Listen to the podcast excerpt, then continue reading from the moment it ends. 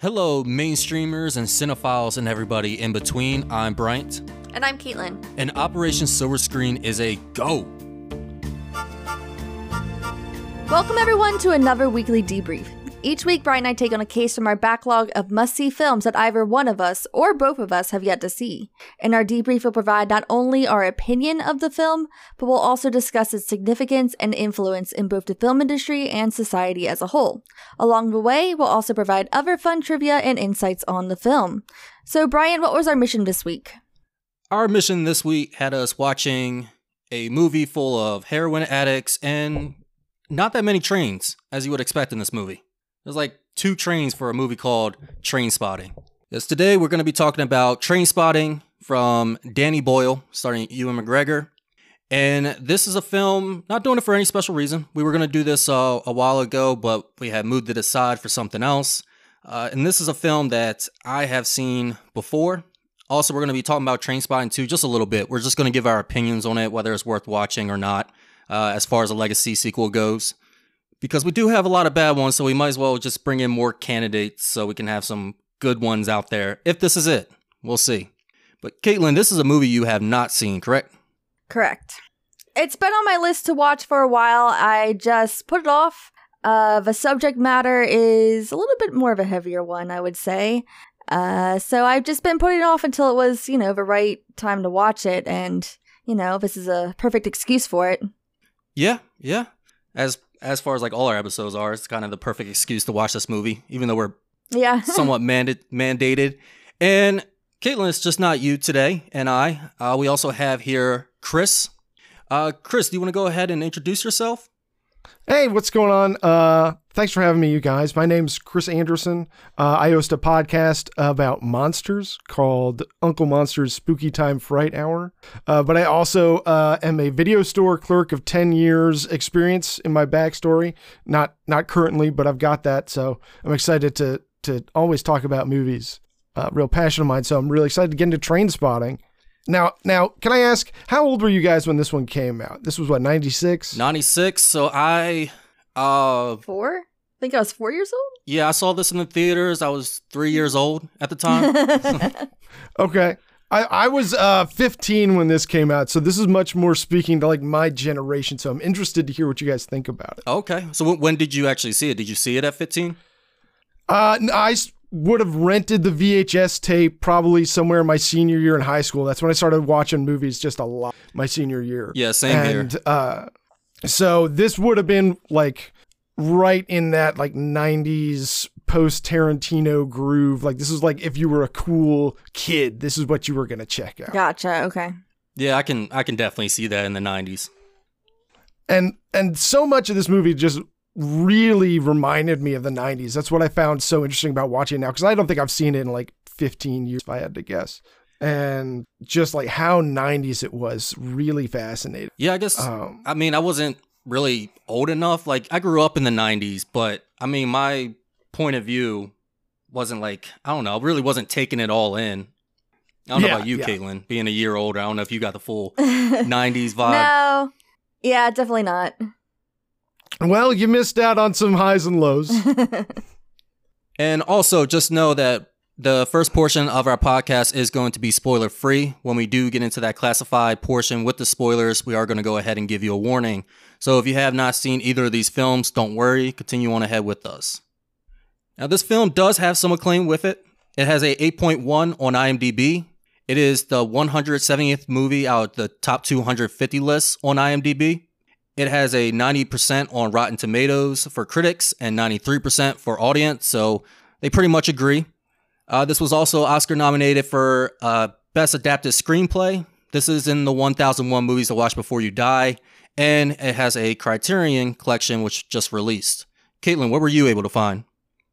So this film opened in the UK originally as a limited release before expanding its screenings in its third week, and it became the number one film in the UK box office. It was the highest grossing British film of 1996 and the fourth highest grossing British film overall at the time.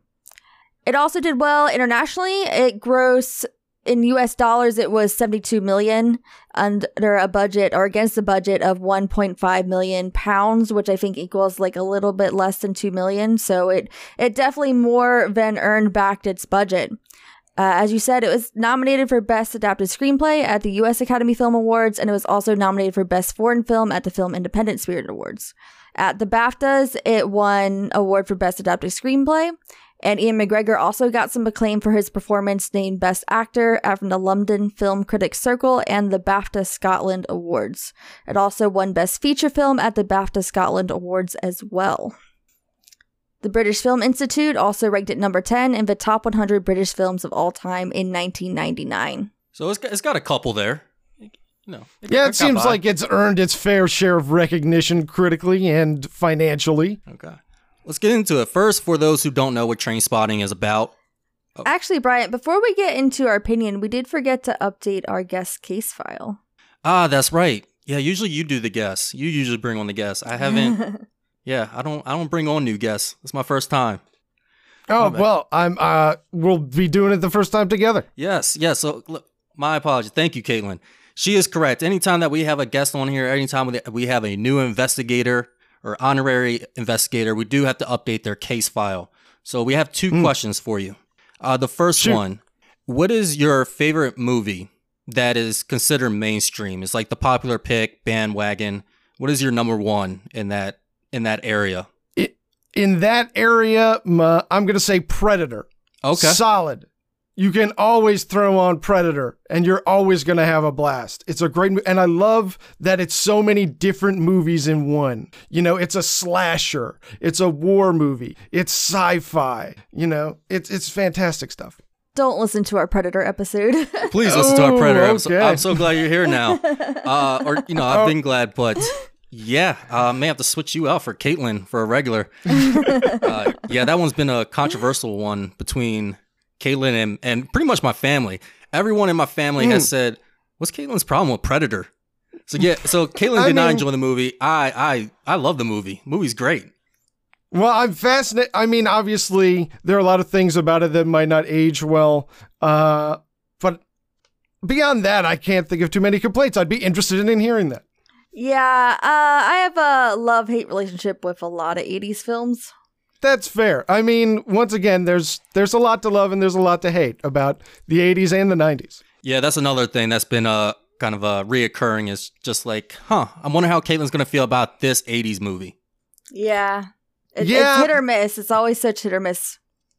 And yeah, it's a controversial decade. I think it's a, definitely a vulgar decade. Uh, it, it, it's it's very what you imagine it to be. Do you know what I mean? Like it's very Yeah, obvious. and I think for me, a lot of it has to do with like how the action was portrayed in the 80s because how we we choreograph and go about action scenes is so different nowadays than what it was in the 80s. Yeah, I mean, once the Matrix hit, you can no longer make a mo- an action movie like you made in the. Mm-hmm. Yeah, I, I will agree with that, uh, Kaytlan. The action is not. I mean, it just doesn't compare to today's action, but I excuse it. No, I don't have. I don't have too much of an issue with somebody being thrown around by a rubber suit. and I think it's a different style, is what it is. Do you know what I mean? Yeah. Like you, you no longer have like giant hulking dudes that just stand there and shoot a gun, which is just such a solid image. Do you know what I mean? Yeah. Uh, the Rock still does it from time to time. it's true. It's he doesn't do nearly as much kung fu as he ought to. That should be his next phase. See how that goes. Put him in another building. Kung Fu's way up. There you go. Now, the second question What is your favorite movie on the opposite side that not many people have heard of? Okay. So I told you guys I worked in a video store for about a decade. And this video store was called Kim's Video. It was the premier video store in New York City at the time. And so our collection was considered to be like the best you could in, on the East. And I made it my job to find the worst movie I could find that I would like, that I would enjoy because it was bad. And that was Lethal Ninja, aka For Hire, directed by Stefan Rudnicki, starring a B movie actor uh, called uh, David Heavener. The only actor that you might possibly recognize is Chance Michael Corbett, who plays the mayor's son, who also played the little boy vampire in The Lost Boys. It also stars Patrick Swayze's adopted sister, Bambi Swayze. And it was a film that sort of unlocked how I understood how people enjoy bad movies. Like it it redefined that to me. I've probably seen it like 30 times. Okay. What year was it? Uh yeah, because there are two lethal ninjas and oh, okay. So which one are you talking about is your preferred Lethal Ninja? you want to see the Stefan Rudnicki David Heavener lethal ninja. I forget Okay. the year. It was Oh, so it's originally like a- released is it like a sequel? No, they just they were just the thing. It was originally filmed under the title For Hire. Okay, Okay. I own two different cuts of this movie. The DVD and the VHS tapes are two different cuts. One of them's ten minutes longer, uh, and the longer one was the original cut. It was called For Hire. When it was bought by the VHS distributor, they re-released it under the title Lethal Ninja, not knowing that there was already another movie with that title. Yeah, so Okay, got it. 1991 is the one he's talking about, guys. Yeah, check it out. Make a note of it. It's incredible. Yeah, I'm definitely gonna make a note of this one. This is this already has my attention.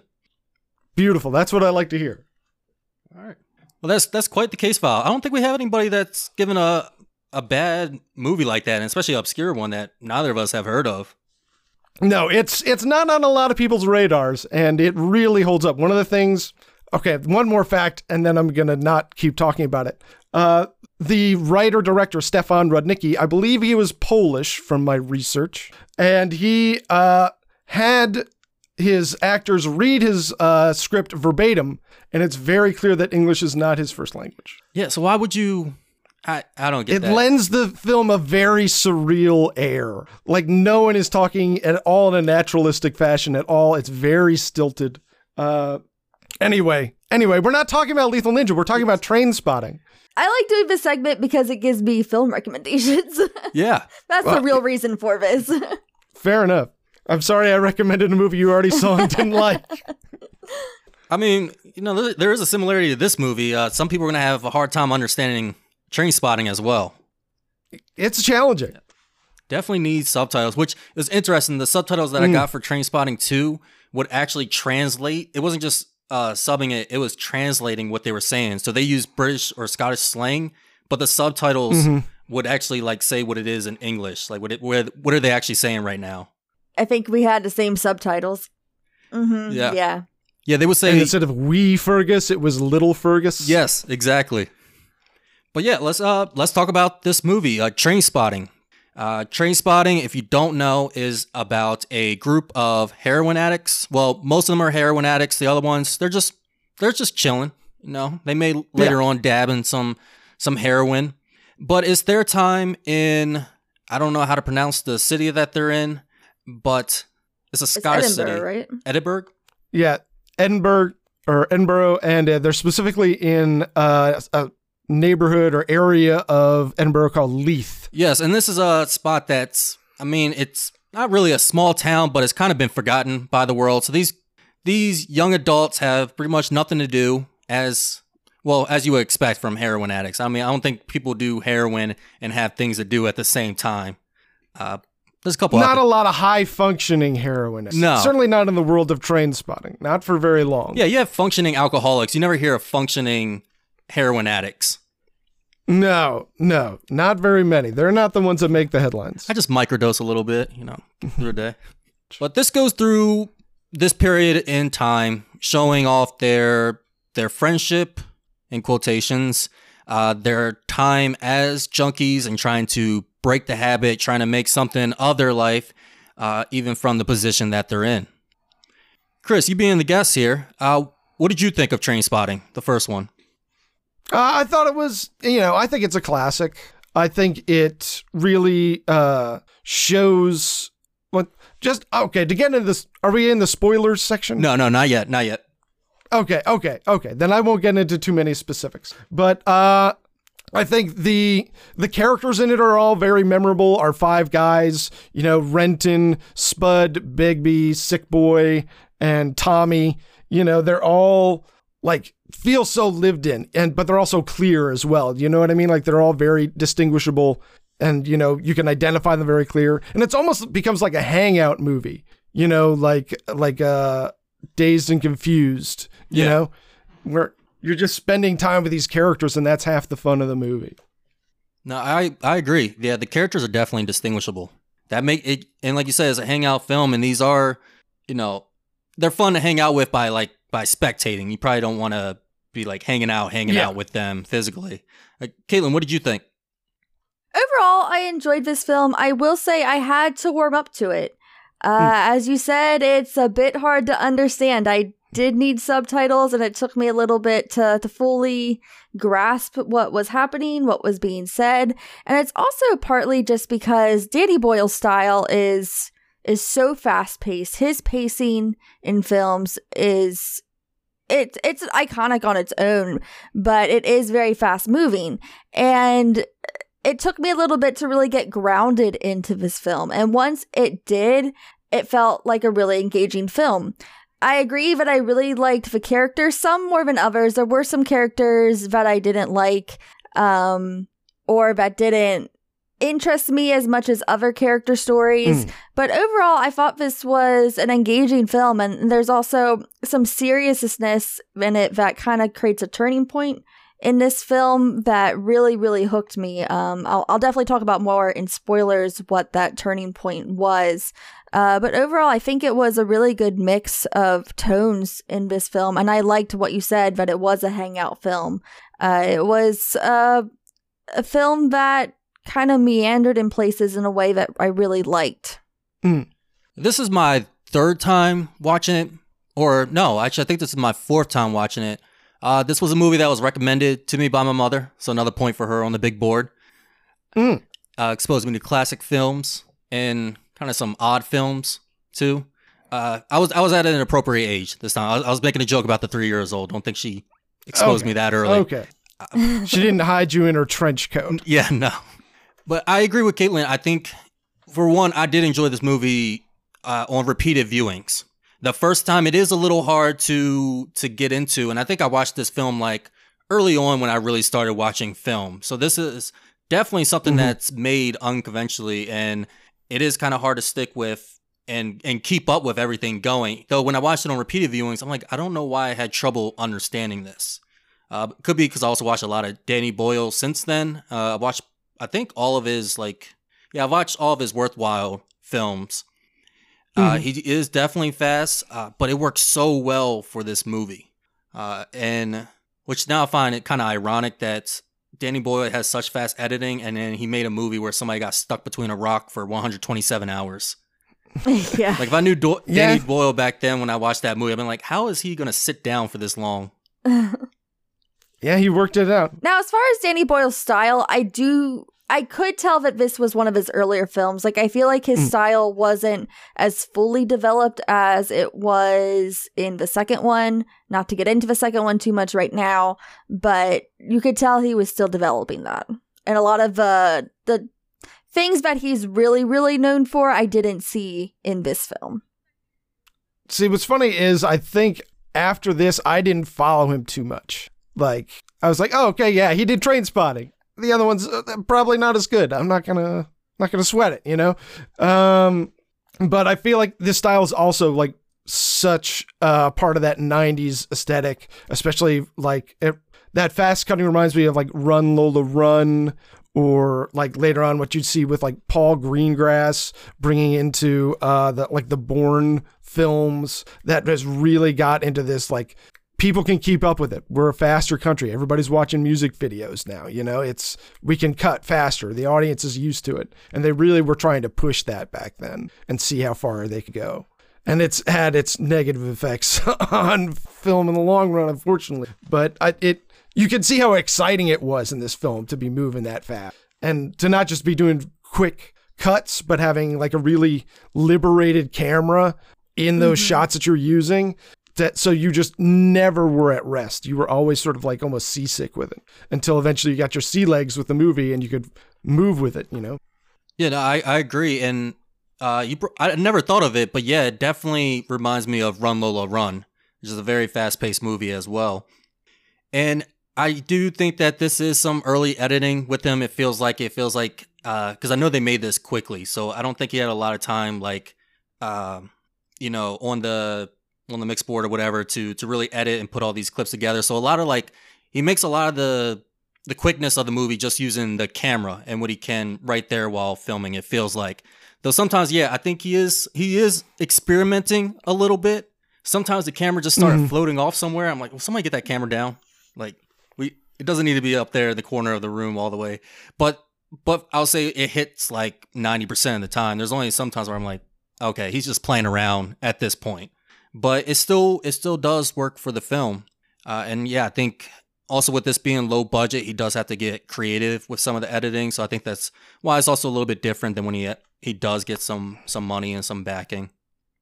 How did you guys feel about the performances? Oh, I thought just a lot of classic performances in this one. I think it's easy to sleep on uh, Ewen Bremner as Spud because he's like sort of the least charismatic one of them, but it's, I think he's such an amazing actor, and I think he really crushes it. Uh, I think I think if I had to choose a weak link in the crew, I'd have to choose Tommy, but also his story was kind of the weakest, so it's easy to you know sleep on Tommy, I guess. Yeah, Tommy, he has his role and he fills it, but other than that, I don't know. He does feel like the outsider, which I mean, he's pretty much introduced as the outsider. It doesn't make sense why he Yeah. hangs out with these guys. Yeah, just one of those guys that knew you from back in the day. And like, if he had gone to college, he wouldn't have talked to you anymore, but he didn't. So now you're all still hanging out. And this could be because they live in a, a small town where nobody like nobody escapes and you don't have many options for friends. Yeah, exactly. What about you, Kaytlan? I agree. I think that they were pretty much good performances overall. One thing for me that I was really looking forward to this film, though, was Kelly Macdonald. Kelly Macdonald was on Boardwalk Empire, which is my favorite show of all time. And Mm. I just love following the actors who were in that show. And so I knew that she was in this and I got really excited, but I don't think that her character had much to work with but No. I I just enjoyed when she was on screen, and I think there's a the shift. Uh, you learn more about her character, and there's like a shift of how you view her. She did that so well. Uh, so for me, I, I really liked her. That uh, Ewan McGregor, of course, did amazing. Uh, I like that you mentioned uh, Ewen Bremner because I I loved his character. Uh, and I liked his performance of that character. It is, it's very subtle, and I think it is easy to miss.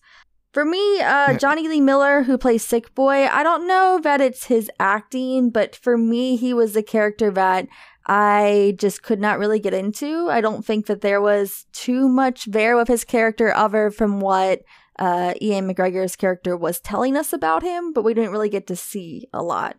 So I think that he wasn't given as much to work with.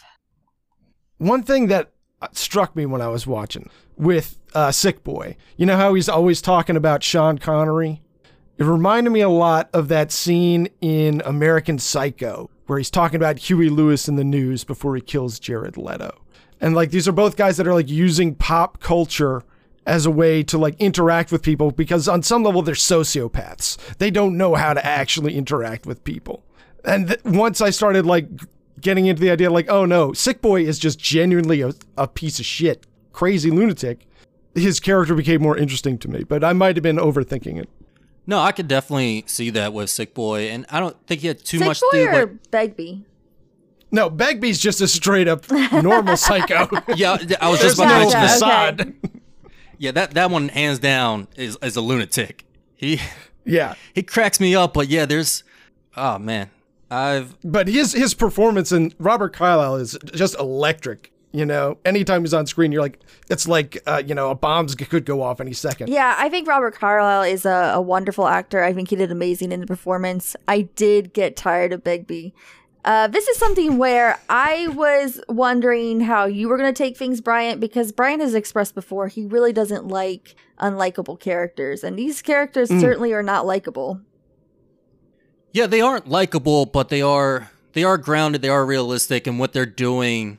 I mean, it's it it does fit with them. It's not like the movie's trying to get you to hate them. They're like these these people are not good, and I don't know. They just it, it doesn't bother me because again they are grounded, and the movie is portraying them that way, and it's not they're not putting it on too thick.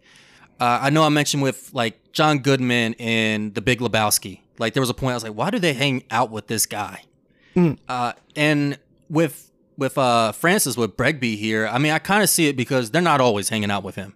They're just it looks like they go to the same local bar and then he hangs out with them. But other than Yeah, that, he's the kind of, he initiates the plans. Yeah. They're never calling Begbie. Begbie's calling them. and be like, "I'll see you at the pub." Yeah. I think for me, it's just at some point I just got weary of Begbie and his whole shtick. Uh, I wanted something else. I wanted something a little bit less loud, and it just it just continued. And for me, I think some of the things that you talked about with John Goodman that annoyed you, I think that's what annoyed me with Begbie. Yeah, and I, I Fair can see that. I'm not. I for some reason though, it just works better for me here that I don't have too much of an issue with them. Especially because also again, it feels like he just kind of shows up. Like it doesn't because they actually call John Goodman, and they're also like at a life and death. Here they're just hanging out at a bar, and they're like. Yeah, something may happen, it may not happen. And also they don't get involved either. They just look at it and like, God dang it.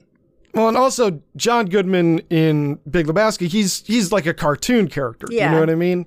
Like he doesn't really have an internal life. Whereas oth- these guys, they're they're much more three dimensional. Even if they are in some ways larger than life, they are at least multifaceted. I don't know but I saw it with Begbie though. I think I could see that with the other characters, but that was a character think- that I didn't uh, see it as much. I think when they fleshed him out a little bit more in two, that became more apparent. Yeah. Uh, Begbie was definitely the the thinnest of the, the three in terms of dimensionality. I'll grant you that.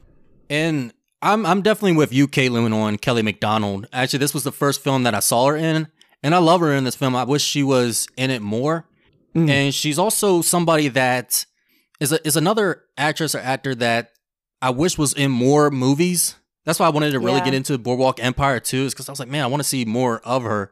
Uh, but just kind of like Matthew Lillard, like they got these kind of good performances, but it just seems like I don't know. Uh, They they didn't get that many. They didn't get to make that many movies, or they took a break or something. But I just wish that she was in more. She was in No Country for Old Men for very little again. But I agree for what she who uh for what she's playing in here and the scenes that she has, she she really steals the show.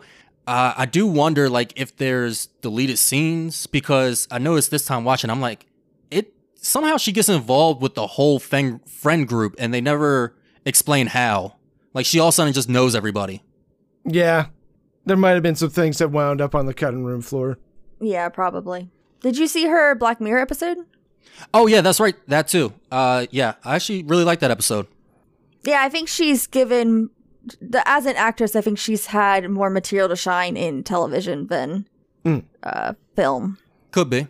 Would she be considered a character actress? Well, no, she's in Boardwalk Empire for a while, isn't she? Yeah, she's one of uh, the main characters. Okay. And then of course Ewan McGregor, he's one of my favorite actors. He's great in this as well. Yeah. And you can tell that he he did a little bit of method acting. Not saying he did meth or heroin, but he actually considered it. I read that as a as a trivia fact. Now I don't know how far that thought went in his head, or if that was just an intrusive thought. But he did lose. You could tell that he lost some weight in this. Mm. And then I don't know if it's makeup or what, but he looks super pale and almost ghoulish. But he, he definitely looks the part. Yeah, definitely part of that 90s heroin chic. You know, this fit into that whole aesthetic. Mm-hmm. Yeah, and he said he he did do some other things to get prepared. He said he would go to train stations in his free time and just take a look at the addicts there and, and kind of observe them, which is, you know, uh, it's all right. it's a thing. Actors. Uh, but he also did get really, um, he took advice and he got involved with Glasgow's Calton Athletic Club, which was a drug recovery group. And so he took a lot of direction to learn a lot from them as well. Now you know I like a I like a good screenplay, and I think this is a a tight screenplay. I think it it has good pacing, like you said with it, Kaytlan. Uh, it it does take a turn where it does get more serious, but at the same time, it feels natural to the film's progression. And to you know give them a shout out, it's John Hodge that wrote the screenplay, and Irvine Welsh that this novel is based on. Uh, how did you guys feel about the the screenplay, the writing in this? I feel like the the dialogue is all really solid. Um, you know, and I do think once again it's very to have uh fellas talking about pop culture instead of their feelings is once again like very 90s, very post Tarantino, but I think uh, it was very fresh here coming from, you know, across the pond. And I uh, and I obviously n- not being a dude from Edinburgh, uh, I can't say whether or not it was authentic to the voices and the slang, but it certainly feels that way to me as an outsider. Do you know what I mean? There's there's an air of authenticity to the way the characters talk to each other that I even if it is stylized. Yeah, I, and also I think what helps with them constantly using the pop culture is it that one thing I noticed more this time watching is just how not only toxic the friend group is, but just really like these guys aren't the best of friends. Like they just it, it really is just proximity that brings them together. And Mm-hmm. You know when when characters start debating whether or not to leave certain characters you kind of get it because when you start thinking about all the pop culture that they talk about it's like they got nothing else. They make the same jokes. They're they're not bringing anything else to the table. It's when you look at that one friend and you just go huh uh yeah that, uh, there's just there's just nothing more to this friendship. This isn't going to go anywhere. This because this is going to be the rest of my life if i don't branch out somewhere else. Mm-hmm. anything else to to add guys Uh, nope, not for me. Uh, just one thing I would say. I mean, I'm not an expert of addiction or drug use, but I think that overall it portrayed it in a way that felt realistic, uh, and you kind of really felt that helplessness of the characters who were dealing with addiction, and also just the way that drugs were depicted was very visceral. Um, there's also some moments of withdrawal that are very visceral with uh, hallucinatory moments. And so I, I think that it just did a really good job visually with the topic. Yeah, one thing I noticed too, and I'll give credit to the writing, is that uh, anytime that they meet a moment of stress, that's when they jump to the heroin. Anytime, like uh, when they're trying to withdraw from it, the tiniest bit. Now, there's one part where there's like, okay, yeah, I don't know any, or well, I don't know any heroin addicts, but I can't imagine like someone addicted to heroin experience this and not want to go ahead and and consume a drug right away, uh, because there is mm-hmm. a harrowing scene in this. But there's just other moments like they just I don't know, like they can just trip over their own feet and they just like, all right, I'm taking heroin today. I can't I can't deal with this. So yeah, I, I think that yeah, they portrayed it pretty well as far as the like addiction goes. And I think it was smart to start off with showing like the very first scene where they're doing heroin right at the top of the movie. They're like, this is why heroin is good. This is what I like about doing heroin. It feels amazing. I'm having a great time. And so you like instantly you you get it. You get the appeal. The first like 15 minutes are him explaining to you how much he loves. It. So then after that you you can sort of understand the rest of the ride a little bit better. Yeah, it, I think the thing is for me is sometimes he was saying one thing and the script was saying one thing, but then visually what you saw was was vile. It was disgusting. It wasn't pretty. And I think that juxtaposition just did a really good job together. Yeah. yeah, because where they're shooting up, it's yeah, it's like a crapped out apartment. It is not nice. He's like talking about how this is the best thing ever, and it's like, well, look at where you're at, look at how you are, but you can tell that okay, the drug is you know it's making you perceive it differently. Yeah, and it, it, it does set Renton up as an unreliable narrator. And so yes, definitely. like for the rest of the movie, you're gonna know I gotta I can't trust what I'm getting from this guy. And nobody else can trust him either. Never trust a junkie. I think that's from Sid and Nancy. And also Hoodwink. Hoodwink, they said it too. Never trust a bunny. Yeah. Yeah, never trust a bunny. That's what it was. Uh, yeah, because I was thinking when I said that, I was like, wait a minute, there, there were no junkies in there. Why was that line used? But yeah, never trust a bunny. And then it was Sid and Nancy, never trust a junkie. Uh, And one, one more thing about that that I liked. Um, oh, what I was gonna say is it doesn't make uh it doesn't make heroin a like it makes you get why they use heroin, but then you watch the rest of the film and you're like, no, I'm I'm staying away from. So I feel bad for anybody that watched the first 15 minutes. It's like, oh wait, hold on, let me pause this, get myself some heroin, and then I'll finish the movie. They finish it like, oh no, what have I done? Well, yeah, go ahead, Kaytlan. I would just say, speaking of the visuals of this film, apart from that, this film was disgusting. Like Yeah. this film was vile, disgusting. There were moments I was gagging. I had to look away from the TV. It was gross. Yeah, it, it certainly does hit home the fact that being addicted to heroin is gross. Yeah. Yeah, that sheet So if you haven't, Mm. yeah, if you haven't seen this film yet, uh, don't don't grab a meal. Don't watch it while you're eating. I Just did. don't do it. I regretted it. oh, Yeah, actually, actually, so I did see a little bit of this when I was, I wasn't young, young. I was like a teenager, and I walked in, and my my parents were watching it, and it was that sheet scene, and that's what I caught a glimpse of, and I was like, what? like, nope. But Kaytlan, which scene is uh?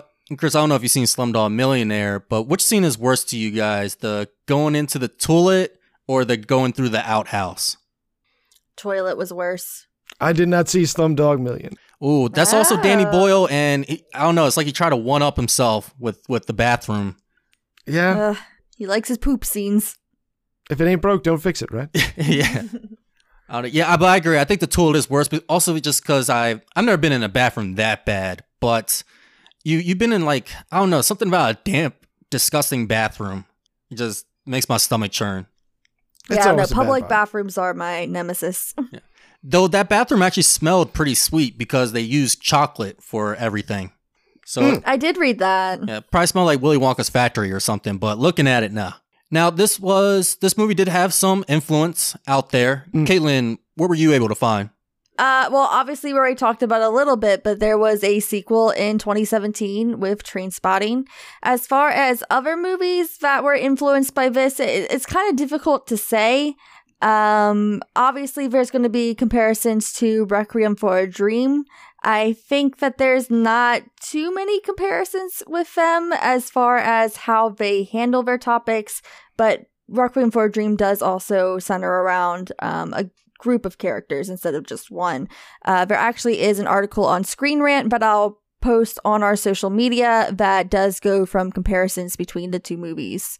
As far as other things, um, I mean, I think that a lot of movies that are centered around drugs are going to have some kind of um, impact from this. I couldn't find anything specific, um, but one thing that I thought of was Worst Person in the World. Uh, there is a scene in Worst Person in the World where a character is doing drugs, and there is a scene where she sinks into the carpet. Mm. And that is very reminiscent of a scene from this movie. Ah, that's true. I didn't even think of that. Uh, that also reminded me of in uh, Get Out when uh, he falls into his uh, own brain. I forgot what they called it, the inside or something. The sunken the place. sunken place. Yeah. the sunken. Yeah, it reminded me of that. Also, when he was in the toilet, also reminded me of the sunken place. Yeah, yeah, I see that too. Especially I was looking up, and I don't know. I feel like I'd rather. So you can either go to the sunken place by heroin or teacup. I'm gonna choose teacup. Yeah, fair enough. Yeah. Uh, things did end up better for the guy in Get Out than it did for anybody. In, well, we're not in the spoiler section, but things don't go well for the train spotters. I think everybody. I think everybody like is not surprised that things don't go well for the heroin addicts. Yeah. Um, also, I don't want to seem like I'm talking down to heroin addicts. I mean, obviously there's an issue, but not not looking down, not judging. Yeah, and and I then this film is also not particularly judgmental. I want to say it is. No, it's more understanding than anything. Yeah, Uh, you mentioned movie Requiem for a Dream. I saw that. I didn't see like any direct links, you know, quoting saying that this was inspired by it. But the way that they take drugs in this movie reminds me a lot of Requiem for a Dream and the cuts that they use to portray the the injections. And uh, a lot of the cuts too. I mean, this is a movie with a lot of cuts. Requiem for a Dream is, I think, still the record holder for them the most cuts in any film. Uh, this also went viral last year, or at least this uh, this video clip did, where it was kind of it was making fun of this conservative uh, this conservative politician in the UK. Mhm. They were doing the whole you know choose life, choose this, uh, but they were saying like all the things that he was doing wrong. Uh, he was like choose telling people lies, choose your friends, but not the working class. And they actually what they did was they took that guy's head, um, Sunak, I think is his name, and they put it over Renton while he's running in the beginning. And then they did it with the other politicians as well. They put him on the rest of the group. So all the people like in his conservative cabinet or whatever they call it, uh, they posted them in, in that video and it went viral last year. And Danny Boyle actually uh, praised it. Oh, all right. Yeah, it's, it's, it was actually, I mean, I don't know anything about the, the politics on it, but it was a funny video when I watched it. Uh, Chris, uh, have you seen any kind of influence throughout the years in in anything in society and videos? I would say that Trainspotting sort of led the way of uh, that late '90s British invasion of filmmakers. That also brought over guys like Guy Ritchie and uh, Paul Greengrass. Uh, you know, and establishing uh, a, a sort of British cool again. You know, that led to movies like the remake of The Italian Job or any of the Jason Statham movies. Like, I don't think you'd have a lot of that sort of late 90s Britophilia if it weren't for uh, the success of Trainspotting. Also, uh, Britpop. Uh, the soundtrack for this film did very well. It's Mm. listed on a couple lists for best soundtracks of all time, best cinema soundtracks. And there is a book called Britpop Cinema from Trainspotting to This Is England by Matt Glasby that goes all into about that. So it definitely was influential there. Yeah, I could definitely see Guy Ritchie, uh, especially with Lock, Stock, and Two Smoking Barrels. That reminds me a lot of this movie in this style. But yeah, people were, you know, this is the first time that British was entering people's countries and people weren't mad about it. Which kind of goes into my significance. I was uh, just the just the international exposure as well. Nobody really gave it much, I guess, gave it much thought. I think sometimes too, like uh, British and English films, they get kind of mixed in with American films. Mm. You know, like there's always like the, you know, the kind of debate, like is it considered foreign film if it's also in English, and that's why we later we got non-English speaking awards. Mhm. Also, uh, we talked about Kelly Macdonald. This is her uh, film debut.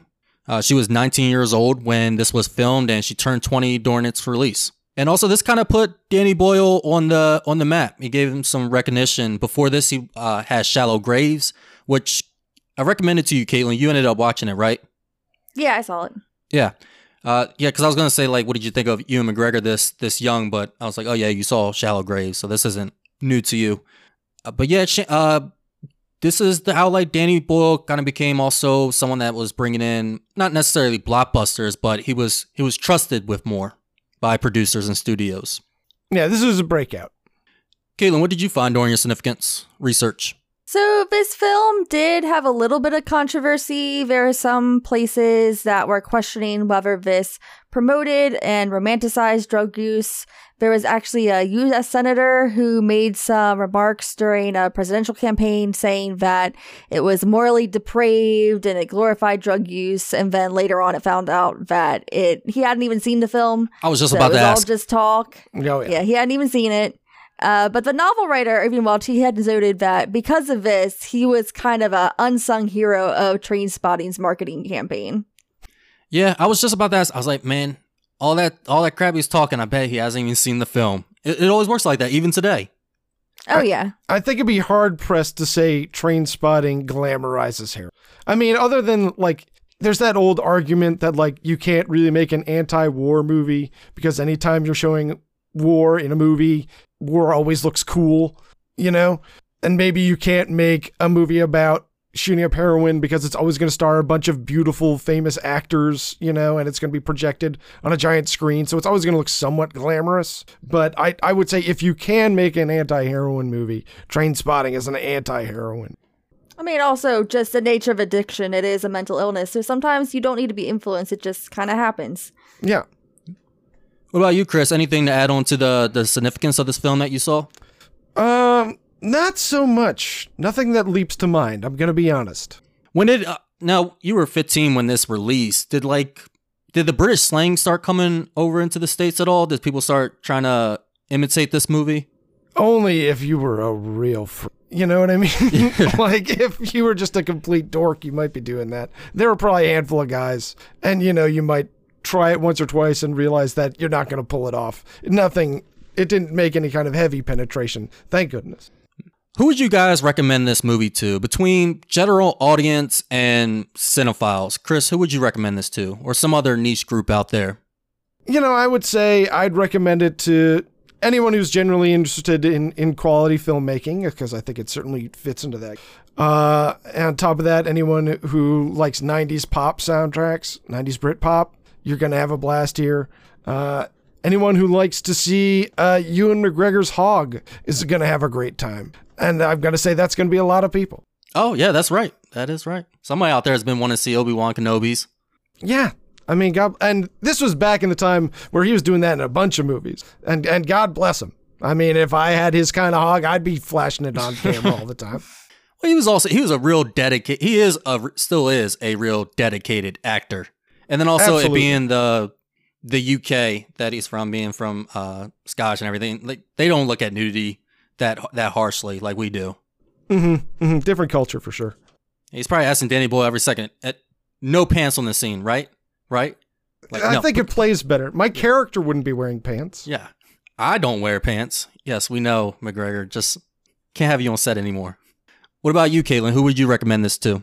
Um, I mean, I think I'm hesitant to recommend any film that deals with addiction, whether it's drug or alcohol addiction, to just anyone. Um, but I do think that this can appeal to a general audience if that's not something that is going to bother you. Yeah, I would think that if you have a loved one or somebody that you care about that is an addiction, this could be uh this could be hard to watch. And uh, I would recommend this though to pretty much anybody that's interested in film. I want to just say a general audience that you know just goes out there every now and then. But if you really like film and you're just kind of uh you know you're just you're just watching anything that may appeal to you, I think this is a good movie to watch. And then also for cinephiles, I think this is a a good movie to look at technically as well, and just you know see how filmmaking is done on a again a low budget and how they made things work on a low budget. To see uh, if you're interested in Ewan McGregor, uh, if he's you know as well as one of your favorite actors, a lot of people speak highly of him. This is a good film to watch, and actually you get two films. You watch this, and then you can watch the sequel. Yeah, that just as a lesson on pacing too, I think is really good for for inspiring or wannabe filmmakers. Yes, and Yeah, it's writers. nice to see something a tight 93 minutes. Do you know what yes. I mean? Yes, Just keep it moving. I wish it was longer though, because I think if we had those, because I think they could have put in those Kelly Macdonald scenes, and we could have we could have went two hours, and I think it would have been fine. Uh, I think we could tighten up the third act, but we'll get to that once we get to the spoilers. Right. And also, uh, something impressive with this, they made this in seven and a half weeks. They made this in less than two months. Like, just think about what you accomplished in the last two months, and they were able to make like a whole a whole film within that time, which wasn't too bad because actually in Scotland, they it was only sundown from 11 p.m. to 4:30 a.m. So they had a lot of daytime to work with. It kind of sucked when they had to shoot nighttime scenes, so they did like cram those in, but they had a lot of daylight to work with. Now, we're going to go ahead and get into our spoiler section uh, during this time. Hey, we're to open up the classified folder and talk about talk about everything. And also we're to talk about Trainspotting 2. It being a legacy sequel, we're to go ahead and do it here with the spoilers cuz well, obviously, you know, some people survive, some people had things happen to them in the plot of uh, the story. So if you have not seen this film, stop now, go ahead, watch it, come back to us. Or if you're one of those odd people that just don't care about spoilers, continue on through with us. Now, another kind of significant thing with this film is that it pops up on a lot of lists. Well, for a lot of lists of like best drug movies, forgot to mention that, but also on a lot of lists of having one of the most horrifying scenes in a non horror movie. And I think you guys hmm. know what I'm talking about. The baby on the ceiling with the head turning around. Yeah. Although I I found the baby in the crib more frightening. I did too. Yeah, the baby in the crib was frightening. The one on the ceiling I thought was kind of funny. It was a little goofy. It, it is a little. silly. I think it it doesn't help that we have better definition that you can kind of like see how much of a doll it looks like and how it's not even Yeah. touching Yeah. the ceiling. Yeah. Yeah. Yes, it, it, it didn't quite pull it off, but you know, it, you got what he was getting at. You know what I mean? Yeah, it's still a wild scene with everything going on. Yeah. Yeah, that withdrawal scene is that's a very surreal scene and that's yeah, I think that's another thing that they make uh just look very unpleasant is the withdrawal and how hard they Yeah. make it. Mm-hmm. Yeah, they really communicated that very effective. But I agree the dead baby ah, that was rough every time. Yeah, that for me was like the the turning point tonally for the film because things kind of got a lot more serious from that moment. Yeah, after after Renton gets back on the smack after being off it for a little while, and things start instantly. You're like, oh, now they're stealing. Now they're showing them breaking into cars. Now they're showing all the negative effects. The second time through, it's not the fun party heroin that we had that first 15 minutes. That yeah does culminate and turn when they find that dead baby in their smack house. And like you know what's gonna happen because Yeah, the baby's yeah. just crying. out. You know it's gonna happen, but you're still not quite prepared for it. it's definitely Chekhov's baby. Yeah, Yeah, either it's going to like it's going to uh what's it called? It's going to get poked by a needle or something or yeah, it's just going to be neglected. Uh, I didn't Mhm. find like any Oh, I think I think it died because it wasn't able to breathe. I think they say that later on in the sequel. They weren't able to like Mm. turn the baby over or something. That it says that they didn't notice that the baby wasn't breathing. Ah, okay. Yeah. So I don't think that means necessarily that it just stopped breathing. I just think that they didn't notice for so long that the baby was dead. Yeah, because when the they issue, find the and that- baby, like it's Yeah. already pretty far gone. Yeah. And I think that's uh I think Sick Boy, I think that's like his best his best scene in there. I think he does really well hmm in that scene. hmm And Yeah. and the narration for it, when he's saying like now we know who the dad is, I think is I don't know, it's just a line that really works for this film. It has th- several emotions connected to it. I I do agree Yeah, that I this is the turning point. I think it like they were like, "Oh, you guys think we're glorifying this? Nah. Nah, we're going to turn it around right now. We're going to turn this car around." Yeah. And I think when uh Sick Boy says to Renton in that scene, Well, aren't you gonna say something? Uh, you know, that shows like who the sort of leader is, and Renton's like play like it's Renton's job to be the one to say something to him. Yeah. and uh and then when he says i'm gonna go cook a shot you know of course everybody gonna fall in line behind that and understand that that's what's up and that's the sort of culpability that renton has like as much as the film wants you to sympathize with him and look at him as the good guy but he he's the protagonist who's his job to save these you know they're his friends and instead he lets them all just be junkies and losers like he is Yeah. Yeah, I think yeah, that is a really good point because he does. I mean, I think in a lot of other films, you would see the protagonist that'll be their moment to shine, and I think this is, you know, you see in the movie just kind of like how he disappoints a lot of people. I think this is the time that he really disappoints the audience and not being able to finally do something. Like you would think that this would be the moment, and it's not for him. Yeah, and it's just a very realistic portrayal too. yeah It of just like how bad Mhm. the grip heroin has on Yeah, and it's not a film that wants there to be a hero. It's just a film that wants you to see the lives of these people and, and give you a glimpse of how they are, and that's about it. And I thought that was sort of. Do you want to talk about Trainspotting 2 at all? Uh, we Is will in a minute. time. I mean, if you want to, if it, if it's relevant to what you're about to say for Trainspotting One, mention it. I mean, I was just going to say, like, Trainspotting 2 really sort of hit home, like, oh, yeah, th- this these guys, they didn't make it. You know what I mean? Like, they they aren't they aren't all right. These guys are still losers. You know what I mean? And it was just like, it was very. I wanted to like Trainspotting 2, but I couldn't quite get there because it didn't answer the question that every legacy sequel needs to answer, which is why does this movie exist? Like I didn't I didn't feel like I needed to be watching it at any point when I was watching it. Yeah. Um. Yeah, I got some things to say about that because I, I have mixed feelings about the movie. Mhm. Another another nightmarish scene in this movie in Trainspotting One, I would say, is uh, Rent Boy waking up and finding out that the woman who had accompanied him last night is still in school and is also only Yeah. 15 years old. And Yeah. I think And that was when, when he was off heroin. yeah. So he's like, God, I can't get a break, can I? And that's how it kind of was with the heroin. Anytime he was off, he would just have a little hiccup. And again, that's when he would go back to the addiction, which, uh, you know, happens to a lot of people in addiction. It just takes that one hiccup. But Kaytlan, is that what you're talking about when she kind of played the two different roles? Yeah, because, you know, she seems like this knowledgeable woman of the world when you 1st Mhm. meet her. She seems very mature. She's dressed very mature.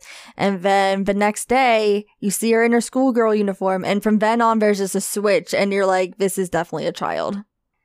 Yeah, when she's trying to hold his hand. Yeah. hmm Yeah, she definitely manipulates like a child. But also like a predator when she says, you know, if I can't see you again, I'll turn you into the police. Yeah.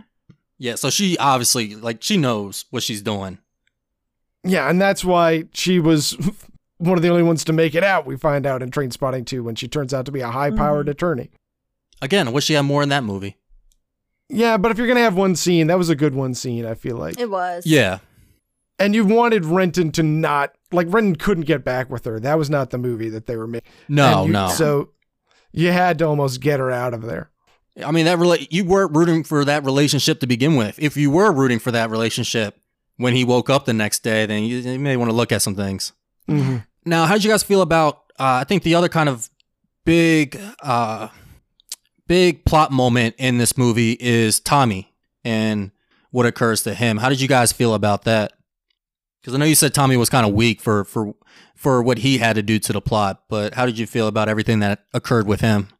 To me, or well, I mean, first the Renton stealing the sex tape and that sort of being the inciting incident that ends up ruining the rest of Tommy's life. You know, because Renton stole the sex tape, his girlfriend dumped him. Because his girlfriend dumped him, he started doing heroin. Because he started doing heroin, he got HIV. Like all of that is specifically Renton's fault.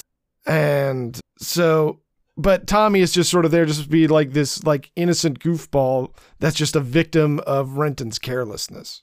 So Yeah. I, he's he's not very proactive in his and I, but it really one of the things that felt most 90s to me was uh was Tommy getting HIV. That was such a 90s plot point. Yeah. Well, more 80s because actually this movie takes place in the 80s.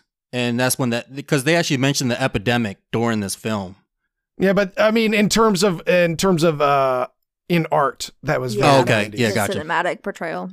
What I did Yeah, I agree with you. And I think that leading off of what you said, I think that he does become a little bit more of a two dimensional character just because we're viewing him through Renton's lens. Like he is the narrator, and this is how he feels about himself. This is how Renton feels about himself. This is the guilt that he feels. So everything we see about Tommy is connected to Renton and his guilt. One thing I noticed this time around that like was a nice little detail with the with the HIV, which one they never actually say it. It's literally written on the walls, uh, so you do have to pay attention for it. But the way that he dies is by tox toxoplasmosis, something like Toxoplasmosis. yes, which is from cat feces, uh, and just the bacteria and things that are found in that that they said like is just kind of eating at his brain.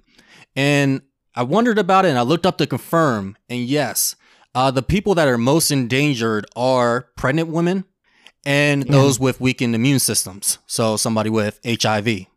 Yeah. Yeah, that's why they say pregnant women shouldn't scoop cat litter. Oh, really? Yeah. Yeah. Oh, I feel so bad. So no, I never. You never denied a pregnant woman. I will Actually- not scoop your cat litter.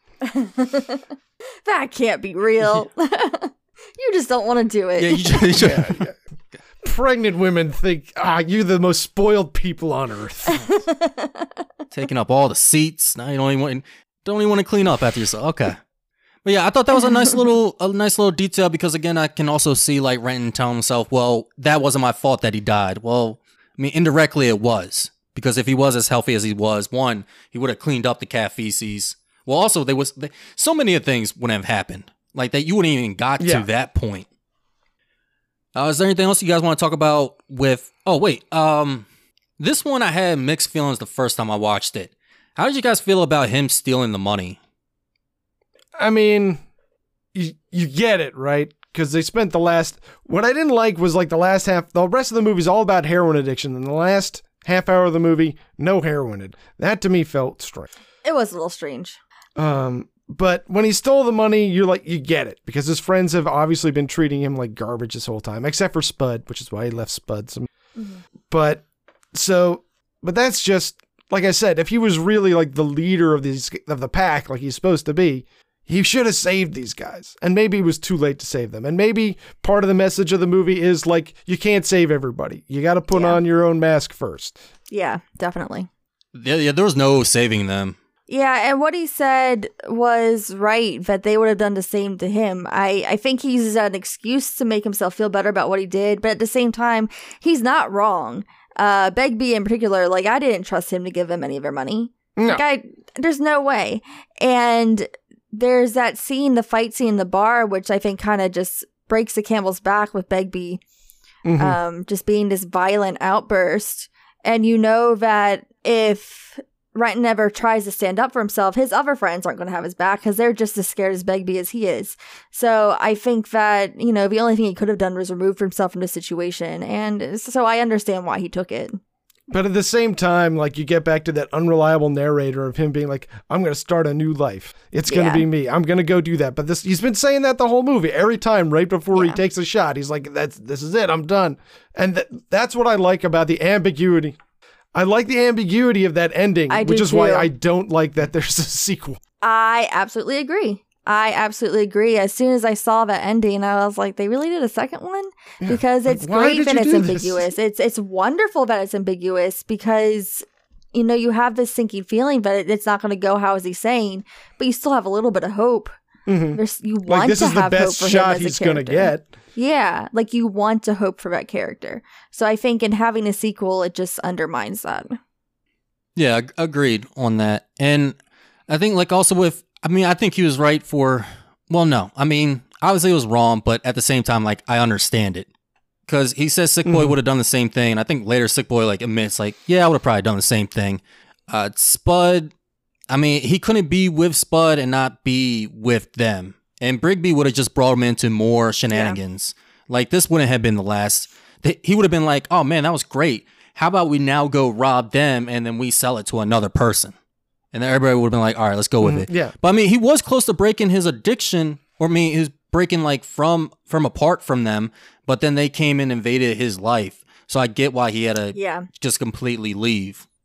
Yeah, that's the thing is like four thousand dollars wasn't going to get him away from his friends. Like he needed a real break from them, or else they're just going to keep following him. Yeah. He needed to burn that bridge. hmm And that's a big thing with recovery for addicts is that you know you have to distance yourself from who you were in the past and the people you used to hang out with, uh, because once you fall into those old habits again, it gets harder to break Mhm. that cycle. Yeah. It's a lot easier to say no to heroin when you're not in the same room as heroin. Yeah, definitely. Let's talk about the just let's talk about the sequel for a little bit. I know you guys already said that one of the problems with it is that we didn't we didn't need it, and I agree with you Yeah. on that. I don't. It's it's so hard to justify bringing in a legacy sequel, especially when one ends when it has this kind of ambiguous ending to it. But then to like really gotta kind of bring something new or hit on the same themes. I just don't think that it brought too big of a message that we're like, okay, I get why we have uh we have this sequel. But I thought it was fun enough that for the most part I enjoyed it. Uh, I just do not like the ending at all. I don't get what Mm. the ending does for the theme of the movie, and I don't. Uh, also, I just I don't think that would even work. Like you would have to get that notarized. I don't know what the laws are in other countries, but I don't understand why Spud would betray them. Like I understand why Veronica would, but Spud that doesn't make sense to me. Yeah. And the idea of Spud having a secret master forgery power just felt a little bit too like that's that's stretching it. I was already stretching to believe that he's a really great contractor, but to also believe that he's a master forger is I felt was I I it lost me there. Oh yeah, he was Um, a, a very nice contractor. Yeah, like he was rebuilding that entire brothel. Just like he was like, yeah, I'll do some Yeah. designs. I got some guys. I'll do the wiring. I'll put up the studs. And you're like, damn, Spud, you did pick up a trick or two. Throughout his life, he's just done things here and there, and I mean, he's what like Yeah. forty five. Been doing heroin Somewhere since he was like fifteen or something. Probably picked up a lot of neat tricks. Now, yeah, that much like development and building a whole place and laying out plans, I, I don't know about, but maybe just hiring the people, maybe cutting a few corners on materials, I can see. Fair enough. And I did like how this was the first one was a hangout movie. I did like getting to hang out with these guys again. I did like their chemistry. I did like the characters. But it just it did felt un, it felt like fan fiction. And fan fiction is fine if you want to write fan fiction, but you can just write fan fiction. I don't need a whole movie of that. Yeah, I just feel like these actors and crew just they just wanted to get together again to do something for the fun of it, and that's kind of what I got. I I wasn't feeling the plot. Uh, there's a new character, Veronica. I just wasn't feeling. Uh, Mm. The film focused more on Sick Boy in general, which I've already said that I'm I'm very indifferent to him. Uh, Begbie, if I was weary of him in the first movie, I was definitely weary of him in the second movie. So I I really wasn't a fan of this sequel. There are good moments though. There are good moments though. There's the choose life monologue in this. I think is fantastic from Ewan McGregor. I think his Mhm. performance there is some of the best I've seen of him. Um, and yeah, the I cast like has all still got it. I want to Yeah, like they all still got it. And I definitely liked that we were able to see Trainspotting with Danny Boyle's more updated style. say. hmm Though I think he was a little too unhinged on this one. I think there were sometimes there was like too many cuts. That bar fight scene, there was so many cuts, but I was feeling it. I, I wasn't was feeling feeling that bar though. fight scene. I don't like fights with cuts in it, so that could be personal. Or like it a lot of cuts. Now, this is based on a book. This is there is a sequel to the original book. Uh, so this it, uh, it wasn't just the the directors and actors, but yeah, it does feel like everybody had a fun time working on the first one. That they were like, oh, there's a sequel to the book. You know, Danny Boyle can get the studio backing. Hey, let's get back together and and make a film. And I do agree with you, Chris. I as far as like the hangout, I really like uh, Sick Boy and Renton's uh, chemistry in this film and like the time that they were together. Even Veronica said it like you two just you two just want to be with each other. Yeah. That was definitely, I think, also part of the subtext that maybe these two just probably should have made out a little bit. That probably Yeah. would have helped. Could have avoided this whole issue. Yeah, uh, but I also I think Begbie because we mentioned a little bit that Begbie he has a he, he's a little bit more fleshed out, and I think he does have a, a kind of a not a sweet moment, but he has a kind of character defying moment in here that like at for once I think he can be a, just a little bit sympathetic towards Begbie, and I like that moment Yeah. with his son.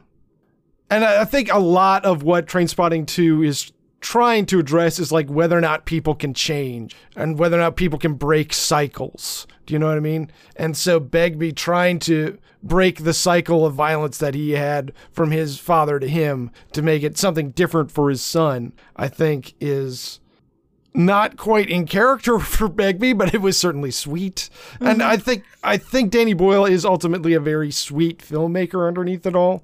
Yeah.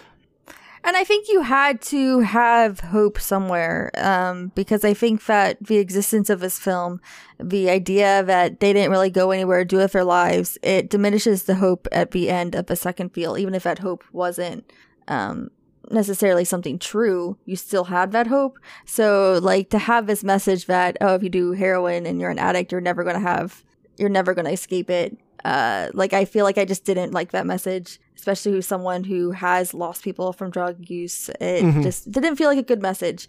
So then I think that the ending. I think did a quick like patch up a little bit um in the second movie where you know, Renton goes and he like is reunited with his family and everything's good. And I, I felt like it just felt like a patch up to what the philosophy of having a sequel was about. Also, really quick, I want to say it was very dumb that they made Spud Irvine Welsh and had him Oh. write Trainspotting. Oh yeah, yeah. Oh yeah, that was really stupid. I, that was very like stereotypical. that was rough. That was Yeah. rough. Very stereotypical. I'm trying to think what else has done that. The thing that comes to mind is Game of Thrones, but did that? It, it reminded me of. Did you ever lot. see the uh, the animated Return of the King? No, no, I haven't. Well, at the end uh, of the movie, Gandalf is talking about like, oh, uh, Frodo's taller than Bilbo and Pippin's taller than Frodo, and soon hobbits will be in, indistinguishable from human beings, and humans will look at each other and say, "Is there any hobbit in me?" And then he turns directly towards the camera and says, "Is Oh. there?" Mm, okay. It, like it, it definitely was like a wink, and I was like, "Come on, come on." yeah. I don't. I don't think the patch up job was. I mean, I think they were doing, you know, pretty well, just kind of showing where the characters are, like you kind of said, fan fiction. But I don't get this. I don't understand the message of the end of this, and I feel like while the first one there there is some hope there, I feel like this one just loses it because then they're just back on the couch. They're like, I'm guessing they have to pay back a hundred thousand dollars. Like, so I guess they're going to go bankrupt. It's just, I'm just like, all right, why, why did I need to see our characters here now? Like, I'm all for a bleak ending, but it just felt like a bleak ending just, just cause. Well, I didn't think it was totally bleak. I mean, obviously things were looking better for Spud. He was mending things a little bit with Gail, and uh, Mark was mending things with his father a little bit. Yeah. and even he was mending things with Sick Boy a little bit. It's like, well, now we both know we shouldn't do business together because we'll end up fucking each other over. Maybe we can just sit on the couch and try not to do heroin and watch some soccer match. Maybe that's the kind of friends we should be. And that was what I was hoping at the And I feel like it also kind of like Begbie at the end embodied their struggles and their addiction, and they just kind of killed him off, and it was just like the evil is defeated. That's kind of what I got from that ending as well. I think it was more just recognizing maybe some people should be in jail. yeah. Maybe Well, yeah, shouldn't be on the streets. I actually a light bulb just went off in my head. So Mm. both uh both uh Mark and Sick Boy they talked to Veronica and they both they're both stating that they plan to betray the other one. So maybe the way Veronica convinced Spud was like, "Hey, Spud, what's going to happen is that they're going to go ahead and do this. They're going to screw each other over, and they're not going to be friends anymore, and they're going to leave again, and you're going to be alone." Uh, by Spud screwing over both of them, they remain friends because neither one got to betray the other one. That's fair. That would that sounds like that would convince Spud. Now I had to do a little. I, I, that light bulb had to go off in my head. That wasn't really cleared in the movie, uh, so I'm still going to take a point away for it for me to like Fair have an epiphany. But I I think the movie is still worth watching. I think it is fun enough that if you enjoy the first one, it's worth seeing. I don't know if you guys feel the I'll same. say or this. skip it. I'd say Definitely- skip it. Personally. Definitely don't only watch Trainspotting 2. Oh, definitely not. Oh no! That would make absolutely no sense. You would not like that. Um, Now Maverick to Top And Gun. Yeah, you're- you can watch Maverick and not Top Gun. That's fine. yeah, I would I would say, you know, you could watch something better, but hey, you know, if it's Saturday afternoon and you say, "Oh, hey, there's Trainspotting 2 up on my streaming service." Sure. It's 2 hours. It's fine. Eat some popcorn. Yeah, but I, I think again, if you if you really if you're a fan of the first one like I am, I I enjoyed it enough that I didn't regret watching it. And I mean, I think it's I think it's an all right film. I don't think it's I don't think it's a bad film, but it definitely doesn't compare to the first one. Really, No, it's not a must see. No, no. That's why you won't see it in this uh, episode's title. No, I'm just doing a little little bonus here. Anything else you guys want to talk about while the spoilers are up? I'm good. Though I have one question that I'm not going to be able to figure out. What happened to Tommy's wallpaper? Because Uh go on. remember, like, so Tommy, his house was was pretty well lit, and he, like, I mean, the Mhm. walls were either painted or they had wallpaper in it. Most likely wallpaper. But when they go see Tommy, like when he's all drugged out, like his walls are all stripped in green, and you can't strip wallpaper and resell it. So where was he just clawing at the walls for so long that he just stripped away all the wallpaper? Or is this a different house? Yeah, cuz Mark knew where to find him. Uh yeah, who could say? Kaytlan, any ideas on the wallpaper? Any leads? This is in T. Which this is in T two. Sorry, say again. This No, was this is in the second T1. one? No. Oh, when Mark Which- yeah, goes to Tommy's um, house and Tommy's like, uh, can I get ten dollars for heroin? And Mark's like, You got it, brother. Take it easy. And then he's dead. Yeah, he, like he's sleeping on the floor, and you know you see this apartment he's now. There's- dying of HIV. yeah, there's nothing in the apartment. You don't remember that scene at all? Dying Tommy. uh, I mean, I don't know. I think I assumed it was two different places. Okay, I mean that Well- that's could be could be that he sold his old apartment. Yeah. Moved into someplace cheaper. Maybe he found a way to like strip wallpaper and resell it. But I don't know. That's just some. That's just a nitpick that I I saw and like was questioning. But that again, that happens on repeated viewings. I feel like this is going to keep you up at night, though. Like this is the Oh, kind of yeah. thing that is like, You need to write somebody a letter. ah, the wallpaper, Where did it go? the yellow wallpaper. yeah. Ah, I get that because I had to read that in college. Classic. Does this hold up to you guys? Do you think that this, uh, so Chris, do you think that this movie people can still watch today and get the same, you know, get get kind of the get what people got from it when it released? I don't think they can get what they got from it when it was released because I feel like it had such a large influence that like so many other like this was the first thing that was kind of like this. Uh so you you won't get that same freshness, but I think you'll still get a lot out of it for Agreed.